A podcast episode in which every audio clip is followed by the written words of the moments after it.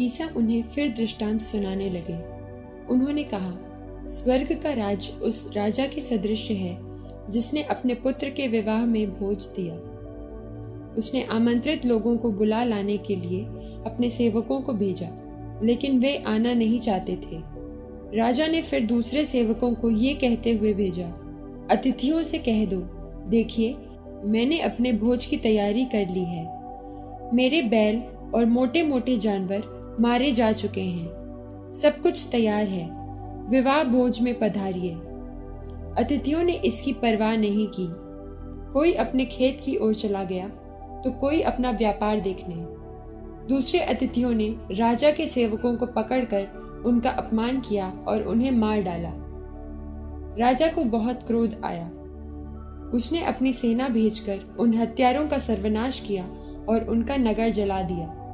तब राजा ने अपने सेवकों से कहा विवाह भोज की तैयारी तो हो चुकी है किंतु अतिथि इसके योग्य नहीं ठहरे। इसलिए चौराहों पर जाओ और जितने भी लोग मिल जाएँ, सबको विवाह भोज में बुला लाओ। सेवक सड़कों पर गए और भले बुरे जो भी मिले सबको बटोर कर ले आए और विवाह मंडप अतिथियों से भर गया। राजा अतिथियों को देखने आया तो वहाँ उसकी दृष्टि एक ऐसे मनुष्य पर पड़ी जो विवाह उत्सव के वस्त्र नहीं पहने था। उसने उससे कहा, भाई, विवाह उत्सव के वस्त्र पहने बिना तुम यहाँ कैसे आ गए? वो मनुष्य चुप रहा। तब राजा ने अपने सेवकों से कहा, इसके हाथ पैर बाँध कर इसे बाहर अंधकार में फेंक दो। वहाँ वे लोग रोएँगे और दांत पीसते रहेंगे, क्योंकि बुलाए हुए तो बहुत हैं, लेकिन चुने हुए थोड़े हैं। उस समय फरीसियों ने जाकर आपस में परामर्श किया कि हम किस प्रकार ईसा को उनकी अपनी बात के फंदे में फंसाएँ।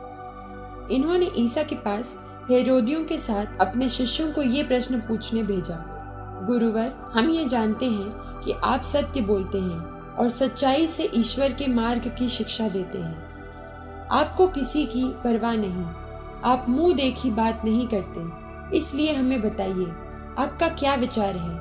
कैसर को कर देना उचित है या नहीं? उनकी धूर्तता भाप कर ईसा ने कहा, ढोंगियों, मेरी परीक्षा क्यों लेते हो? कर का सिक्का मुझे दिखलाओ। जब उन्होंने एक दिनार प्रस्तुत किया तो ईसा ने उनसे कहा, ये किसका चेहरा और किसका लेख है? उन्होंने उत्तर दिया, कैसर का। इस पर ईसा ने उनसे कहा तो जो कैसर का है, उसे कैसर को दो, और जो ईश्वर का है, उसे ईश्वर को। ये सुनकर वे अचंभे में पड़ गए और ईसा को छोड़कर चले गए। उसी दिन सदुकी ईसा के पास आए। उनकी धारणा है कि पुनरुत्थान नहीं होता। उन्होंने ईसा के सामने ये प्रश्न रखा। गुरुवर, मूसा ने कहा, यदि कोई संतान मर जाए तो उसका भाई उसकी विधवा को ब्याह कर अपने भाई के लिए संतान उत्पन्न करे। अब हमारे यहाँ सात भाई थे। पहले ने विवाह किया और न संतान मरकर अपनी पत्नी को अपने भाई के लिए छोड़ दिया। दूसरे और तीसरे आदि सातों भाइयों के साथ वही हुआ।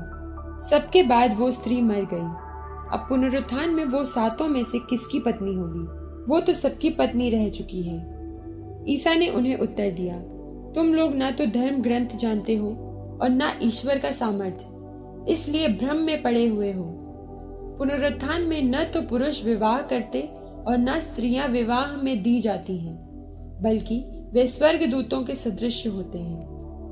जहाँ तक मृतकों के पुनरुत्थान का प्रश्न है, क्या तुम लोगों ने कभी ये नहीं पढ़ा कि ईश्वर ने तुमसे कहा, मैं इब्राहिम का ईश्वर, इसहाक का ईश्वर और याकूब का ईश्वर हूँ।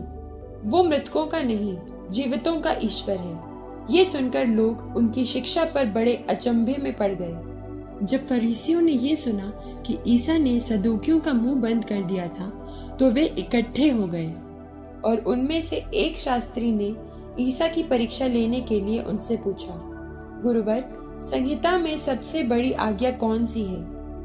ईसा ने उससे कहा, अपने प्रभु ईश्वर को अपने सारे हृदय, अपनी सारी आत्मा और अपनी सारी बुद्धि से प्यार करो। ये सबसे बड़ी और पहली आज्ञा है। दूसरी आज्ञा इसी के सदृश है। अपने पड़ोसी को अपने समान प्यार करो। इन्हीं दो आज्ञाओं पर समस्त संहिता और नबियों की शिक्षा अवलंबित है। ईसा ने इकट्ठे हुए फरीसियों से पूछा, मसीह के बारे में तुम लोगों का क्या विचार है? वे किसके पुत्र हैं? उन्होंने उत्तर दिया, दाऊद के। इस पर ईसा ने उनसे कहा, तब दाऊद आत्मा की प्रेरणा से उन्हें प्रभु क्यों कहते हैं? उन्होंने तो लिखा है, प्रभु ने मेरे प्रभु से कहा, तुम तब तक मेरे दाहिने बैठे रहो, जब तक मैं तुम्हारे शत्रुओं को तुम्हारे पैरों तले न डाल दूँ। यदि दाऊद उन्हें प्रभु कहते हैं तो वो उनके पुत्र कैसे हो सकते हैं? इसके उत्तर में कोई ईसा से एक शब्द भी नहीं बोल सका, और उस दिन से किसी को उनसे और प्रश्न करने का साहस नहीं हुआ।